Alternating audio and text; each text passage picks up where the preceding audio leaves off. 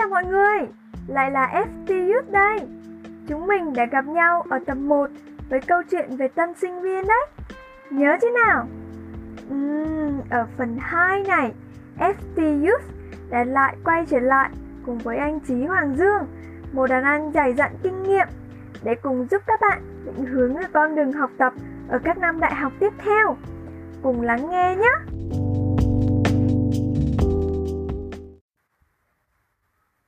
Chào anh ạ. À, chào mừng anh đã quay trở lại với FT Youth ngày hôm nay. Anh Chí Hoàng Dương này, bước từ năm nhất lên năm 2 thì à, bọn em đã không còn là tân sinh viên, không còn à, chân ướt chân ráo, không còn quá bỡ ngỡ với đời sống đại học nữa. Nhưng mà vẫn còn rất là nhiều cái băn khoăn như này là đây là cái năm đầu tiên mà chúng em được tự đăng ký tín chỉ. Theo anh thì mình nên sắp xếp cái thời gian như nào cho việc học à, làm sao để hiệu quả để mà học không quá nhiều và cũng không quá ít ạ? À? Ờ, anh à, thấy thế này nhé, có, bởi vì là tín chỉ là rất là tiện nên là có nhiều bạn à, anh thấy bạn học có hai năm rưỡi là ra trường luôn, rất là nhanh đúng không? Thì các bạn ấy bảo là bạn học nhanh ra trường để kiếm tiền, đấy.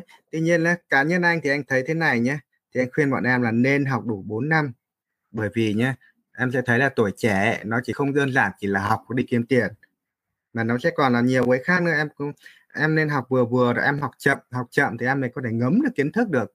Mấy thứ hai học chậm thì em có thời gian ví dụ thời gian đi chơi với bạn bè này thời gian hoạt động câu lạc bộ này thời gian có thể đi uh, tham gia hoạt động tình nguyện này. Đấy thì tuổi trẻ thì cần phải có những cái hoạt động khác nhau nữa thì cuộc sống nó mới ý nghĩa được. Chứ nếu mà chỉ có học học và kiếm tiền thì cuối cùng là cuộc sống của em nó rất là nhàm chán sau này mà khi họp lớp cái thứ bọn nó hay kể với nhau là có kỷ niệm này, kỷ niệm kia ấy. Nhưng mà hồi đấy mình chỉ biết học thôi. Và mình chỉ biết đi kiếm tiền nên mình chả kỷ niệm gì. Nhiều khi em sẽ thấy buồn lắm. Nhiều khi em nhớ lại cuộc đời mình nó chả có gì để mà nhớ cả. Thế nên là cái lời khuyên của anh nghĩ là 4 năm thì em cứ học đủ 4 năm thì cũng không cần phải nhanh quá đâu. Nhưng tất nhiên là cũng đừng có nợ môn chậm quá. Đấy, thì thời gian để em vừa phải học, nhưng cũng vừa phải có cái khác nữa. Cũng vừa phải có bạn bè, cũng vừa phải đi chơi đấy cũng vừa phải có các hoạt động này hoạt động kia. Như thế thì tuổi trẻ nó có ý nghĩa. Mấy thứ hai nữa anh nghĩ là bọn em nên cố gắng đăng ký khoa học kiểu như là, à, là học buổi sáng tức là em học tất buổi sáng hoặc tất buổi chiều. Ví dụ nhé em học tất cả các môn đăng ký ở buổi sáng thì chiều em có thể đi làm thêm. Hoặc đấy hoặc là em à, đi làm cái gì đấy nó dễ sắp xếp hơn. Đấy thì kinh nghiệm của anh thấy là như thế. Vâng ạ em cảm ơn ừ. anh ừ. tuổi trẻ không thể chỉ dùi mình vào việc học nha các bạn. Đúng rồi. Vâng. À, à, anh có thể chia sẻ một một vài cái môn học trong năm 2 này. Thì có môn học nào mà anh cảm thấy hứng thú nhất? Và môn học nào mà uh, ám ảnh anh nhất không ạ? Uh, môn ám ảnh anh nhất thì chắc là mấy môn uh, triết hoặc tư tưởng. Bởi vì thật ra là những cái môn này đọc nó hơi khó hiểu ấy nên là nhiều khi là à, gần như cái này môn này là anh chỉ học thuộc thôi chứ anh chả hiểu mấy đâu. Đấy. Dạ. còn cái môn mà anh thấy thích nhất thì anh nghĩ là đầu năm 2 thì được học cái môn uh, hầu như là ngành nào cũng được học hay là cái môn tài chính tiền tệ. Bởi thật ra là cho dù bọn em có làm nghề gì đi nữa thì hiểu thêm một chút tài chính thì rất là hay. Đấy thì uh, trong cái môn này thì cái mà anh tìm hiểu được nhất đó là ngày xưa thì anh anh thì anh cứ nghĩ là cái gì của Việt Nam cũng chán cái gì ở nước ngoài thì nó cũng phải là tốt hơn Việt Nam đúng không? Nhưng mà trong cái này thì anh có tìm hiểu được thì anh thấy là cái lĩnh vực của tài chính của Việt Nam thì là được quản lý khá là tốt. Đấy thì tự mình tìm hiểu thì mình hiểu ra đấy thì anh thấy là rất là hay. Đấy thì anh thấy là đây là cái môn mà năm hai anh thấy là với anh là, là, là ý nghĩa nhất. Vâng ạ em ừ. cảm ơn anh. Ừ. à, nhiều bạn sinh viên thì có cái mong muốn là à, để tạo dựng những mối quan hệ mới và cũng là rèn luyện các kỹ năng mềm cho bản thân trước khi mà rời trường học ra trường đời. Nên là nhiều bạn là thường phân vân đắn đo giữa hai lựa chọn là một là tham gia các hội nhóm các uh, câu lạc bộ uh, hai là dành thời gian để tìm một công việc làm thêm. Thì uh, hai lựa chọn cùng bắt nguồn từ một xuất phát điểm cùng có một lý do nhưng mà sẽ mang lại các giá trị khác nhau. Vậy thì anh có lời khuyên hay là lợi ý nào cho các bạn sinh viên đang đứng giữa ngã ngã ba đường này ạ? À? Ừ, anh thấy là tham gia hoạt động nhé, mấy cả đi làm thêm thì nó lại đem lại hai cái khác nhau. mà nó lại không thể thay thế nhau được có nhiều bạn bạn hỏi là em không đi làm thêm nhưng mà em hoạt động câu lạc bộ nhiều hơn có được không thì anh bảo là nó có thay thế được cho nhau đâu à, nếu mà khi bọn em hoạt động câu lạc bộ nhé thì nó sẽ có tác dụng là giai đoạn đầu lúc mới lên đại học là giúp em thích nghi tốt hơn này đấy mấy cả giúp em mở rộng các mối quan hệ em có thể chơi được với nhiều bạn bè nhiều anh chị khác câu lạc bộ. Để mà cuộc sống của em là có thêm ý nghĩa bởi vì câu lạc bộ nhiều khi là người ta cũng có tổ chức những buổi bonding đi chơi đi cắm trại. Đấy thì nó rất là vui và rất là ý nghĩa đúng không? Tuy nhiên kinh nghiệm làm việc à, kinh nghiệm tham gia câu lạc bộ thì khi mà em đi apply xin việc ấy thì nó không được tính là kinh nghiệm làm việc đâu. Ví dụ em đi uh, tuyển dụng nha em ghi là kinh nghiệm là em đã từng tham gia câu lạc bộ nha thì họ không tính. Cái đấy họ không được tính là kinh nghiệm làm việc.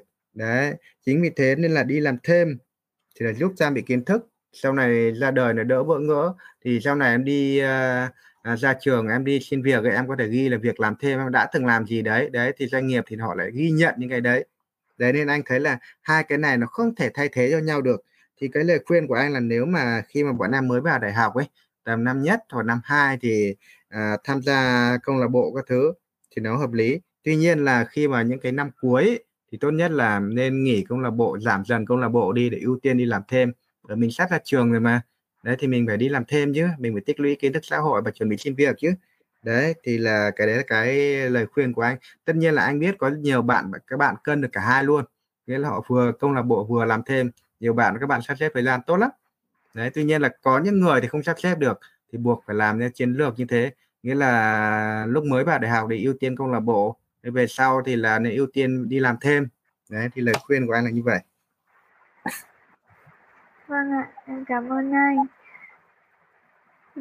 và sau khi học hết năm 2 thì bọn em sẽ lên năm 3.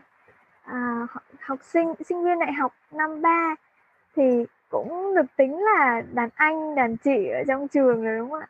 Thì đúng em nghĩ là đây là cái khoảng thời gian mà để mình à, bắt đầu định hướng về việc làm trong tương lai.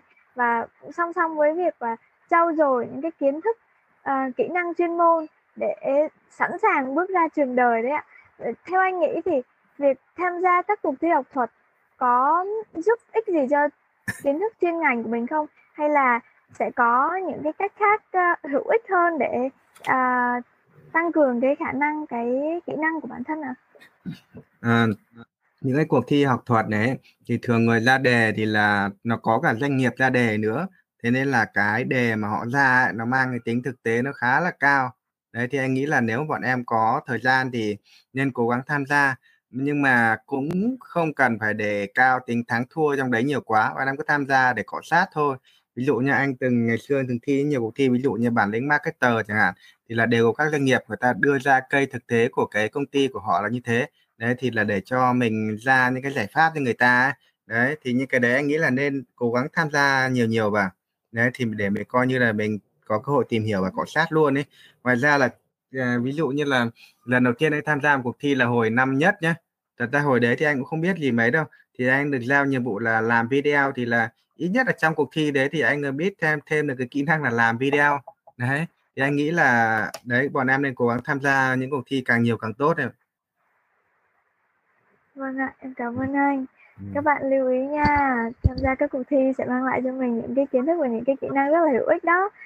À, và um, nhà trường có theo em được biết thì à, cuối năm 3 và đầu năm tư là cái thời gian mà à, nhà trường đề xuất là sinh viên à, đi thực tập và cũng tạo nhiều điều kiện cho sinh viên đi thực tập ở các công ty các doanh nghiệp.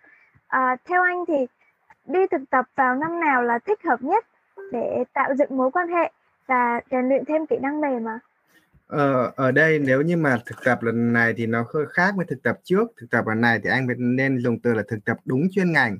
Ví dụ nhé ví dụ như em sau này muốn làm ngân hàng thì em phải nên thực tập ở ngân hàng đúng không? Chứ sau này muốn làm ngân hàng, muốn làm thực tập ở chỗ khác thì là nó lại không có giá trị rồi. Đấy, hoặc ví dụ như em muốn, sau này em muốn làm xuất nhập khẩu, đúng không? Thì em phải thực tập ở công ty xuất nhập khẩu. Đấy, thì nó mới có giá trị. Thì cái thực tập này anh gọi là thực tập đúng chuyên ngành. Thì cái loại thực tập này thì anh thấy là tầm khoảng à, đầu năm ba thì bọn em nên cố gắng đi thực tập rồi. Mà thực tập này thì là à, khi mà à, thực tập này thì là khi mà bọn em xin việc ấy, thì bọn người ta cũng có thể tính là làm kinh nghiệm. Đấy, ví dụ như là hết năm 4 bọn em đi apply công việc mà em đi thực tập từ năm 3 chẳng hạn thì em có thể viết là đã từng có một năm kinh nghiệm thực tập tại đâu tại đâu đó. Đấy thì cái này thì họ cũng có thể tính. Đấy, cái này nó rất là quý giá mà anh nghĩ là bọn em nên cố gắng tận dụng. Vâng ạ. Ừ. vậy là định hướng nghề nghiệp tương lai của mình như thế nào thì mình nên chọn công việc thực tập phù hợp để tạo dựng cho mình cái kỹ năng và uh, cho mình và cho người ta thấy là mình có đã có kinh nghiệm làm việc ừ. đó để tạo cái lợi thế cho mình đúng không ạ đúng rồi và hết à, dạ năm cuối năm 4 là năm cuối cùng à, nếu như mà các bạn nào không học vừa tín chỉ ạ thì năm ừ. 4 sẽ là năm cuối trước khi mà mình ra đời mình đi làm hay là cũng có bạn là học lên học thêm bằng thạc sĩ tiến sĩ sau đó và là một người đã bước vào trường đời đã có trải nghiệm trước đây anh nghĩ sao về việc học tiếp lên sau đại học à? Ờ, anh thì anh thấy thế này nhé là tùy vào mục đích của bọn em thế nào để em quyết định nữa. Ví dụ nhé ví dụ như là bọn em làm nhà nước nhé thì nó phải có bằng quản trị mới lên à, làm sếp được đúng không? Đấy thì em phải đi học thạc sĩ quản trị. Đấy hoặc là cái nghề của em là nghề nghiên cứu ví dụ em là nghề chuyên viên phân tích tài chính chẳng hạn là chuyên về nghiên cứu chẳng hạn. Đấy thì em nên đi học thêm à, một cái bằng nào đấy lên nữa về mặt tài chính nó sẽ bổ trợ cho công việc của em hơn đấy còn nếu mà bọn em làm những cái công việc tư nhân thông thường ấy à, đấy thì anh nghĩ là cũng không cần thiết đâu. Thì tóm lại anh thấy là tùy vào cái mục đích của mình và mình đi học thêm để xem cái việc học đấy nó có bổ trợ cho công việc của mình không. Chứ tránh nhiều trường hợp anh thấy nhiều bạn nhé học đại học xong không đi làm mà lại đi học tiếp luôn thì nó rất là dở. Anh biết nhiều bạn ví dụ như học tài chính ngân hàng này xong ra trường à, thì chưa đi làm xong lại học lên thạc sĩ tài chính các thứ nữa. Nhưng cuối cùng là sau này khi các bạn về về các bạn làm việc ấy thì các bạn lại thấy chán cái ngành tài chính. Trong khi đã học bao nhiêu rồi thì lại chán. Đấy thế nên anh nghĩ là nên đi làm đã. Đi làm sau đấy thấy mình thiếu cái gì mình thích cái gì thì mình mới học. Đấy chứ đừng có học lên mù quáng hơi mất thời gian. Dạ vâng ạ. Không nên chọn lựa mù quáng phải tùy vào cái mục tiêu và cái nó phải xem là nó có công việc của mình nó cần gì thì đi học cái đấy. Đấy. Dạ vâng ạ. Cảm ơn anh. Ừ. một cái vấn đề khác mà uh, bọn em rất là quan tâm sinh viên em rất là quan tâm. Uh, ngày nay là sinh viên sau khi ra trường thì em thấy là làm việc trái ngành rất là nhiều đặc biệt là sinh viên học các nhóm ngành liên quan đến kinh tế. Cái lúc mà chọn trường thì bọn em cũng luồng thông tin có người nói là ôi rồi học kinh tế thì à, chọn ngành nó không có quan trọng đâu. Vì ra ngoài toàn làm trái ngành thôi có mấy ai làm được đúng ngành đâu. Thì nghe vậy cũng rất là hoang mang bối rối không biết đường nào mà lần. Cái em biết là cái điều này thì chắc chắn là xuất phát từ nhiều nguyên nhân cũng tùy người rồi. Nhưng mà uh, cái thông tin này lại đem đến cho sinh viên em không ít nỗi lo lắng trăn trở bối rối. Uh, ừ. bản thân anh anh anh có suy nghĩ gì ạ theo anh thì làm việc làm trái ngành có thực sự là một thách thức không hay là đây chính là một cơ hội để cho mình phát triển bản thân để tìm được cái hướng đi đúng đắn cho mình ạ? Ờ, anh thấy là làm trái ngành thì nó nên phân thành hai loại nhé. Thứ nhất là người mà họ không thể nào xin được việc đúng ngành, họ buộc phải làm trái ngành, có nghĩa là họ không hề mong muốn ấy. Đấy, trong trường hợp đấy thì, thì anh nghĩ là họ sẽ hơi vất vả một chút. Đấy, còn trường hợp thứ hai ấy, đó là sau khi vào đại học ấy họ phát hiện ra cái ngành mà mình học mình không hề thích và họ muốn theo đuổi cái khác mà họ thích. Ví dụ như em học kinh tế đối ngoại nhé mà sau khi học kinh tế đối ngoại em lại thích marketing chẳng hạn thì em đã theo đuổi marketing chẳng hạn thì cái đấy với em thì nó sẽ không quá vất vả đâu bởi vì em theo cái mình thích thì em sẽ mò mẫm được thôi. Đấy nên anh thấy là cái việc làm trái ngành này ấy, nó chỉ quan trọng là em có thích cái ngành mà em có làm trái hay không nếu mà em thích thì em sẽ làm mà nó không hầu như là cũng không có nhiều trở ngại đâu. Đấy thì anh thấy nó là như thế. Thì anh muốn bổ sung thêm cái này nhưng anh ví dụ nhé. Ví dụ à, bọn em học uh, tiếng Anh thương mại chẳng hạn nhé. Nhưng mà em học đến tầm năm 2 khi mà bắt đầu học những môn chuyên ngành ấy thì tự nhiên em để bảo ôi thôi mình chả thích tiếng Anh thương mại này. Tự nhiên mình thích marketing chẳng hạn. Em muốn theo ngành marketing. Tuy nhiên nhé cái bằng của em là bằng tiếng Anh thương mại mà em làm marketing thì nhiều khi sau này nhà tuyển dụng người ta sẽ hỏi thế nên cái cách của anh là à, đến năm 2 nếu em thích marketing thì em có thể đi làm part time về marketing đấy sau này khi ra trường đến năm 4 ấy, thì em áp là apply và làm marketing ở đâu đấy thì mặc dù ngành không phù hợp nhưng tuy nhiên là em đã có kinh nghiệm làm part time đấy thì họ vẫn nhận như bình thường đấy thì anh có cái tip đấy là bọn em có thể lưu ý Vâng ạ. Ừm. Có thể làm trái ngành nhưng mà cũng phải trang bị cho mình cái kỹ năng hoặc là, à, cái kinh nghiệm làm việc để, à, cho nhà tuyển dụng thấy được cái, ừm, giá trị của mình, đúng không ạ? Đúng rồi. Bọn em còn một số câu hỏi khác, à, mang tính bao quát hơn. Ừm. À, theo anh thì để chuẩn bị tốt cho sương tương lai thì, à, việc học trên trường với việc đi làm trải nghiệm bên ngoài, cái nào là cái quan trọng hơn ạ? Ừm, ờ, cái này là một cái mà có thể bọn em hỏi nhiều người ấy, thì mỗi người nói một kiểu. Tuy nhiên là cá nhân anh ấy, thì anh thấy là hiện nay trên ngoài xã hội nó nhiều ngành nghề, tuy nhiên là anh tạm chia nó thành hai nhóm nhé. Nhóm đầu tiên ấy, thì gọi là những nghề năng động, năng động ví dụ như nghề sale này, nghề quan hệ khách hàng này, hoặc chăm sóc khách hàng này, và nghề dự án này. Nghĩa là đặc điểm của nghề này là bọn em phải đi nói chuyện với người ta này, phải giao tiếp với đối tác này, phải thuyết phục họ để ký hợp đồng với mình này, để gây dựng cái mối quan hệ. Đấy, thì anh gọi cái này nó là nhóm 1. Đấy.